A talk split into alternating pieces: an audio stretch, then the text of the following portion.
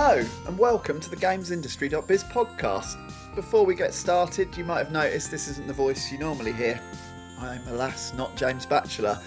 I'm Will Freeman, and I'll be your host for this, the first episode of the GI Podcast new Playable Futures series. Today, we're actually going to be speaking to the United Nations about the opportunities they say for games to make a positive impact in the future. Before I go on, don't worry, your regular GI podcast isn't going anywhere. You'll still be hearing loads of great episodes with James and his team at the helm. You haven't lost James, don't worry. Um, but over the coming weeks and months, I'll be presenting kind of occasional special playable futures episodes as part of the regular GI podcast stream. In all of these, I'll be speaking to different industry veterans and leaders like creative visionaries, I guess just people shaking up what games can be, regardless of how long they've been in the industry. The reason I'm speaking to those kind of people is to kind of understand their visions of where the gaming medium and industry will go next. And simply put, that is what Playable Futures is all about. If you've heard the term Playable Futures, hopefully you have. It might be because you've read some of the Playable Futures articles on the GamesIndustry.biz website. Exactly like those articles, the episodes of this podcast are brought to you through the collaboration of GI, of course, um, Ukie, and Diva Agency with all that out of the way, let's actually dive into this episode. Uh, yeah, an interview with the United Nations about games, a good start. So, back in the definite noise and definite chaos of Gamescom, I sat down and caught up with Sam Barratt. Quite a long job title. Hope to get it for you first go, Sam. He is Chief of the Youth Education and Advocacy Unit at UNEP's Ecosystems Division within the United Nations. Honest, I wasn't reading that from a piece of paper. So, at UNEP, Sam founded something called the Playing for the Planet Alliance. It's a collaboration with our industry, the games industry, and it strives to kind of inform gamers' behaviour while encouraging sustainability in the sector. So, let's dive into the conversation and hear from Sam himself. You know, why on earth is a global organisation like the UN seeing games as part of its mission's future. So, brace yourself to be taken back to the less than tranquil halls of Gamescom. It's really noisy. With that in mind, let's go. Sam, um, thank you so much for joining us on the Playable Futures podcast. Um, yeah, I'm really interested to talk about what your work with the UN is and of the impact within the games industry and games and medium. Uh, first of all, just you know, how's Gamescom been going for you so far? Have you had much time to enjoy anything or see anything exciting? It's been good. Uh, first time, so taking it in, the scale and the size, the ability to get lost. Uh, but I've been really impressed with how they've thought deeply about sustainability here with Felix, the organizer, who did the first ever Green Game Award, which is super. Um, we've done a couple of really good sessions with different people with different questions. Um, I feel like we've gone through the COVID experience where people were head down, focus, deliver, into now head up, think, and reflect. And so I think sustainability, particularly given the summer that everybody has had in, in Northern Europe, has forced everyone to think quite differently about who we are, where we are, and what we might be about to face. Yeah, you know, I got a train all the way here from Hastings in the UK, and I absolutely loved the experience. And don't maybe it's unrealistic to say I'm never going to get on a plane again, but yeah, I personally feel exactly what you're describing there, and it's my 10th or 11th Gamescom, and I definitely still get lost, so there's nothing to worry about there. Yeah. I guess, you know, I think people have heard of the UN. um, I don't think people probably think of video games when they first think of the UN. So it'd just be great to get a sense of kind of what your project with games is and its kind of aims and hopes, I guess. Well, I think there's three things behind what we do. The first is that uh, we try and work with sectors. So whether it's the finance sector, the insurance sector, the sports sector, about how they can use their power and their influence to shift the world from where we are to where we need to be and just watching my son Jimmy play games um, and, and just how it holds him captive for a period of time, but also conversing with friends and just the opportunity to think about how this medium could not just inspire uh, and enjoy, escape, whatever it might be, but also the possibility to act. So the second thing I've been really curious about is I think gaming can do things that no other medium can in the world. and I think we can make a difference with this industry. And the third thing I'd say is I don't think everyone's ever really spoke to the video gaming industry from the UN to talk about what's possible. And so two and a half years ago, we spoke with uh, Jim Ryan and Phil Spencer, and we had a brilliant conversation that said, you know what, I think the video game industry can make a massive dent on some of the sustainability challenges we face. And they said, yeah, all right. Uh, and we've taken it from there. Yeah, I feel it almost feels quite flattering for an organisation like the UN to approach games. Have you found the industry receptive and enthusiastic? Yeah, I think it's been.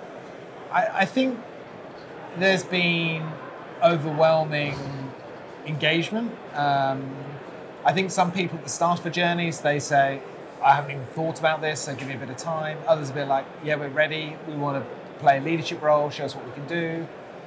And then others said, look, we need a bit more time to deal with this because we're part of this kind of mega entity. So we can't just buy all this off without getting more senior support on it, but we can do this, this, and this. So I would say definitely overwhelming engagement on this, which has been super positive. And then when there's not people saying yes, um, we check back in on them in a couple of months' time say, okay, you said you said no then, but will you say yes now? And some people want to work with us, some people want to do it on their own. So for us, it's not to say we claim this kind of proprietorial ownership of everything to do with sustainability. It's more the mission is how can we inspire the industry to do as much as it possibly can? And our role is to be an agent for change and a facilitator of impact on this, as opposed to a concretized entity where everyone has to come through our door to make a difference. Right, okay, that's interesting. And something that strikes me, you know, it's been, I guess, my own work writing about and for the industry, the um, wonderful opportunity and the challenge is the size of what video games as a medium and industry have become.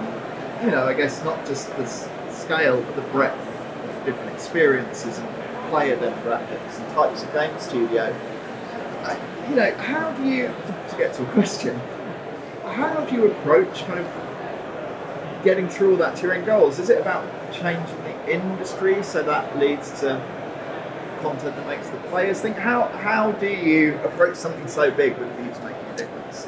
So I would say this is a good question. I don't think there's one answer to that. Um, I think every game can make a difference. Um, the way we think about activations in games, it needs to be authentic, it needs to be true to the nature and the direction of the game, and it needs to retain the fact that games are for escape, they are for fun, they are for pleasure. So I think what we're not looking to do is kind of have this austere kind of school teacher turning up in the middle of the game and just kind of proselytize around what should be done. It's more where there is a game that leans in one direction, mm-hmm. can it lean harder and further with a purposeful opportunity that's based around that game. Right, and that word purpose seems important there. Is that fair to say? I'd say it's more to do with, uh, say, a couple of examples. I think there's an axis, so uh, you can't see my hands on a podcast, but on the left hand side, uh, here is some information that would be useful for you to know about. Uh, next slide would be here are some things you could share with others that maybe they could join you on to make a difference next area would be this is something you could do should you wish to to do this this and this then we as a sector have come together to choose that we will aggregate our impact to do this. So i think there's a spectrum of opportunities around engagement that gaming companies can do. And what we're looking to do is not say you have to do this but here is a range of things you could do. Let's work on them together and together the industry can achieve this. So what we're looking to do is aggregate the impact of the industry but I think the exposure to both experts that we provide that can give insight can lead to the industry maybe changing a little bit of its culture and maybe changing a little bit about how it thinks about uh, what it does. So when it places its feet on the floor, it does it with intention. Like, okay, we can make a difference here. So when people play, they're not just having the greatest experience of a game that's kind of immersive, blah blah blah, but also they can give a bit back as well. Right, and you're making me think that's something cinema has done for many decades, right? As it can be an entertaining experience, it's the thought-provoking one. It feels like, particularly like you say with games' ability to engage, that is, it, it feels very achievable. Yeah. Um, without suggesting it's easy. Yeah, I mean, I think I'd say that games are now becoming a form of culture. Um, I think a lot of people don't understand games, uh, and so maybe people of a different generation might get frustrated by them.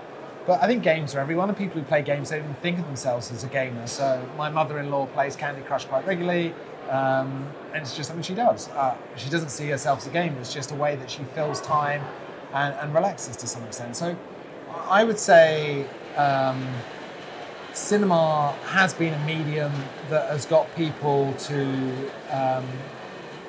I don't know, go on journeys of adventure, um, and they sit for two hours and they're just amazed about the potential of storytelling. But I think the storytelling we're now seeing in gaming has that same narrative capability. Um, but I think what's different in gaming is in a film, they say, now please go to this website. Uh, in a game, you can say, uh, now we would like you to do this. Here is a currency you can use. Here are some friends of yours that have done this and if we do this together, we can achieve this. So I think the fact that games have a captive community that is passionate about the game and want to work in the spirit of the community of the game, that's no one else can do that. Right, yeah, and it can take place within the game or as part of the game content. You're reminding me there was a movement of some sorts in games 10 to 15 years ago of starting to get scientific experts to inform very fictional fantastical games. So I remember speaking to an expert in prosthetics, and there was a fictional a fictional game world where the character had to change their arms to be different tools, and it wasn't that it was realistic. It's that science brought this believability, and uh, obviously you're, you're doing is quite different. But I guess what I'm moving towards is, do you have examples or does that chime with you at all in this kind of idea of even if you're not saying this is a game about the environment, the way you seed engaging people into games? How how how might that happen and work in a game? Um, well, I think some of the games like uh, E-Line Media at Blue Beyond and um, Never Alone have done have really been very careful about working with either indigenous community or Sylvia Earle and other scientists to make sure that the game that they're making um, is true to the realities of the world that we live within. So I think there's a lot of game studios that are very careful uh, to hold the hands of experts that when they do do something, it is informed to the best of its ability to do the right thing. I think other games, um, I think for me, uh, have the opportunity to inspire. Um, and to shift norms. So, for example, uh, I really like Riders Republic by Ubisoft, which has had a brilliant climate march in there just a couple of weeks ago. Yeah. Um, this is a game that my son loves, so I, I know it very well. Uh, but the wildfire scenery that you can find when you're on your bike, um, and the way that there's a movement emerging that is both is inspired by the shape and the size of nature but then can act for it in the game, I think is extraordinary. Yeah. So there's a couple of games out there that I think really lean heavily in on this. Yeah. And we need more of them. Yeah, you know, I'm a very amateur mountain biker. I was delighted that the exact model of bike I own is in Riders Republic, and I love mountain biking because it's a way to interact with the woodland and nature. And you're right, like, I was gravitated to that because it gave me some of that and let me think about that. But I never for a moment considered that I was playing a environment. Exactly. So I, I think so because I think if you have the, the like the environmental games you should play, everyone's yeah. going to go, mm, not sure about that. Whereas if you, we've always wanted to work with the games that could be cracked open and with some salient, sentient messaging put in there that allows people of mass audiences to think, okay, yeah, you know what, uh, I love this game, I would like to do this, this, and this.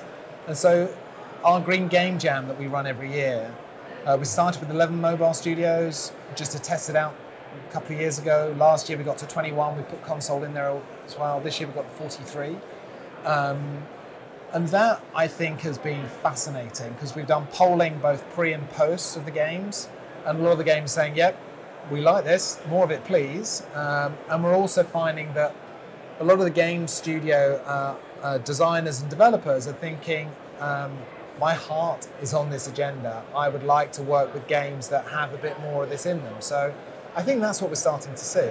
Well, and that's nice you take me to the next point I wanted to touch on was, you know, this you mentioned the summer we've had, the heat I'm feeling right now, or you know, the, it's 33 degrees or something, and the, it, it's become very present in all our lives, lack of water and energy supplies and that kind of thing. Is I don't want to kind of be sensational or overstate it, but it feels like this might not be an option. So this is going to be something. Not that we have to think about games in this way to change it. I imagine the games industry is willing to come on board and need to come on board. Is there increase? Do you sense that? Yeah, I mean, there's a great quote by Bill McKibben I use all the time. Uh, winning slowly on climate is just another way of losing. Um, we don't have time.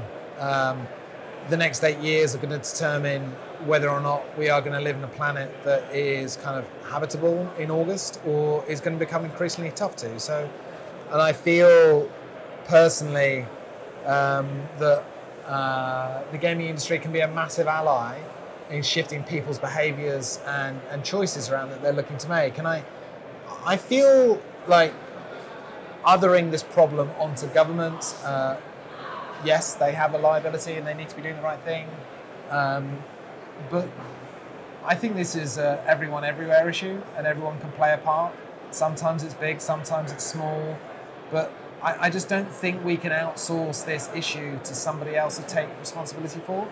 And the next generation of gamers, I think, are very worried about what's coming next. And I think games that are speaking to that concern and are not just creating dystopia that makes you feel helpless, but creating opportunity where you can engage and create possibility are the kind of games that I think people might want to play a bit more because like the intro of Gamescom and the awards night was all about games around uh, resource scarcity, um, competition for resources, and things looking pretty bad. Um, and the way we talk about the future shapes it. Uh, and if games are going to pursue a narrative of helplessness rather than hopefulness, then that can shape norms and mindsets. Yeah, I, have had to kind of go through my own personal process of catching myself kind of being doomful about it, right? And it's tempting to go that way, but in fact, maybe the path forward is, as you suggest there, a kind of more. It's hard not to feel doom about the situation, right? But a more positive, an active one. And you mentioning eight years makes me. If games is an industry, it's you know it's important for games, and it's important for everything to exist. That yeah. includes games. How yeah. much is kind of the sustainability of the studios themselves, you know, the energy consumption of the industry, those those kind of things. Of course, we're Web3 and things like blockchain are being talked about is, you know, we've talked a lot about the content in games and that power. And that's, I think that's amazing, right? Games have a power and with that comes a responsibility. Yeah. But what about, is part of what you're doing or thinking about, about studios and technologies and studio models and things changing? Yeah, it is. We're doing a lot of work with the industry to help them think about how they can, uh, first of all, measure uh, their, their emissions, particularly the gamer emissions, which is 95% of their carbon kind of footprint. I think there's an interesting debate around software and hardware. Where does responsibility stop and where does it start? there's an interesting conversation about, um, I would say, when it comes to carbon, it's not as if the gaming industry is as bad as, say, cement or aviation. It's not on that same level of emission creation, but the trends point that it's just going to go up and up. So we need to do as much as we can, as fast as we can, to kind of reduce the carbon consequence of gaming. So we're doing a number of different things. Uh, first of all, we're helping the industry to measure its scope three, which is hard. We're picking up common problems. Um, so people are noticing that a lot of their marketing and communications and user acquisition is quite carbon intensive. So we're thinking about what we do there.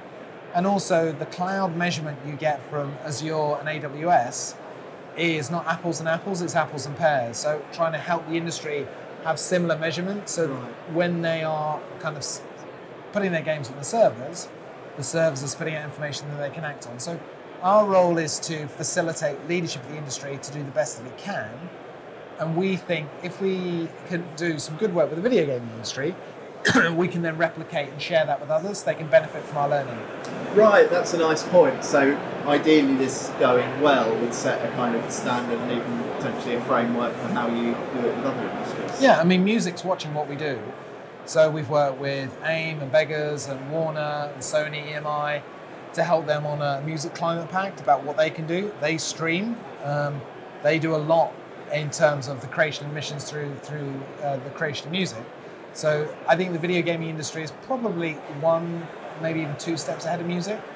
And so uh, the stronger the leadership that we create with gaming, the analogous learning, if that's not too silly a word, can, can be picked up by others so they can kind of benefit from, from what gaming does. And, and bringing up music there makes me think of the value of the word culture, which you brought up before, right? These are influential industries, admired industries, part of the tapestry of culture that surrounds us. I guess that's a significant power in terms of the aims of what the UN to do. Yeah. Um, I'm not some great professor of history, but in the 1800s we had opera uh, and we had uh, the newspaper uh, and other forms of medium that were sharing information and to inspire people.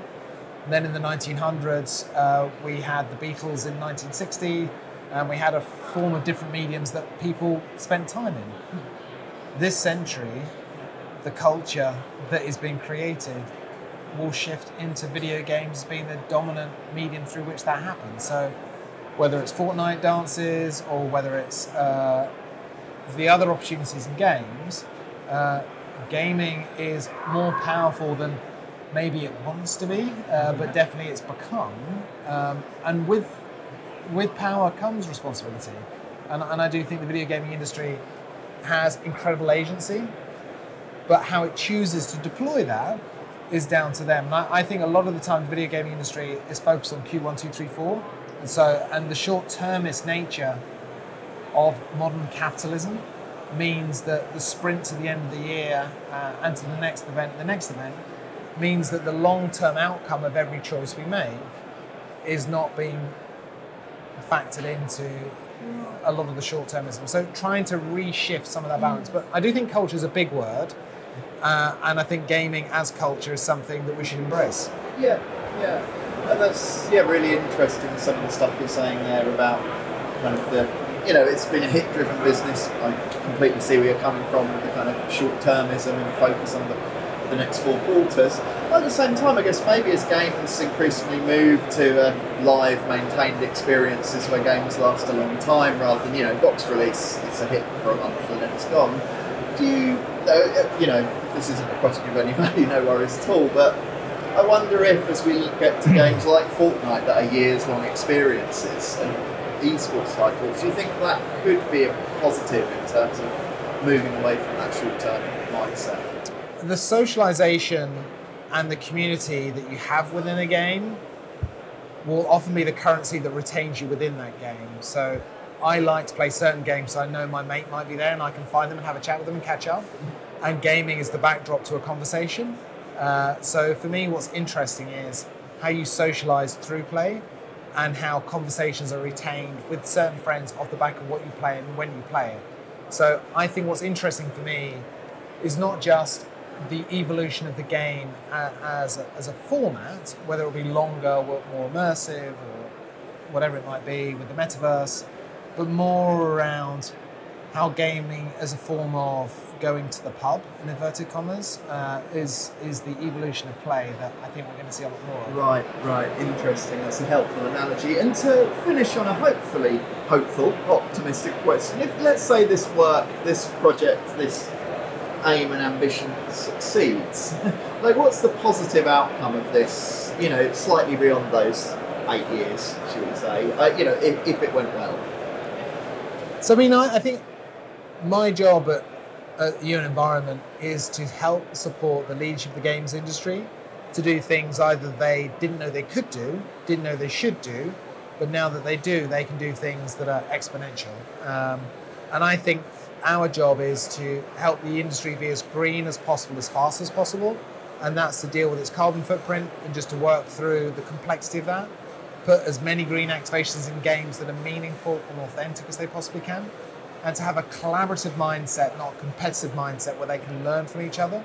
So best practice doesn't have to be kind of uh, created by a singular entity doing singular things, because good ideas can kind of jump across and be picked up by others. So in eight years' time, I would like to see the video gaming industry being the greenest industry in the world. I don't see why it shouldn't be. And the players that play games are coming to it not just for to escape, but also to give back as well. Fantastic. That, you know, I don't want to suggest that's at all an easy task or a small task. That's big and ambitious, but wouldn't it would be a wonderful place to get to. Um, Yeah. And it feels like a nice end. So yeah, Sam, thank you so much for joining us, Yeah, giving thanks, us some time. Genuinely interesting. And uh, yeah, enjoy the rest of Gamescom. Thanks so much, Will. Thanks for having me. Thank you. And there we have it. That was our chat with Sam from the United Nations. I mean, you heard it, just amazing. So many amazing perspectives. This kind of like exciting and challenging concept that games can be part of a much bigger future than games alone and a really important one. Um, so other than that, just thank you for joining us. Just quickly to say, like, keep your eyes on that GI podcast feed. There's going to be loads more of these playable futures episodes with really amazing, fascinating people looking at the future of games. And of course, James and his team will still be providing your regular episodes. Um, thank you to GI for letting us become part of their podcast with this project, and thank you to Ukie and Diva Agency for all the help and making it possible. Um, yeah, and thanks to you for listening. Hopefully, we'll see you on the next episode.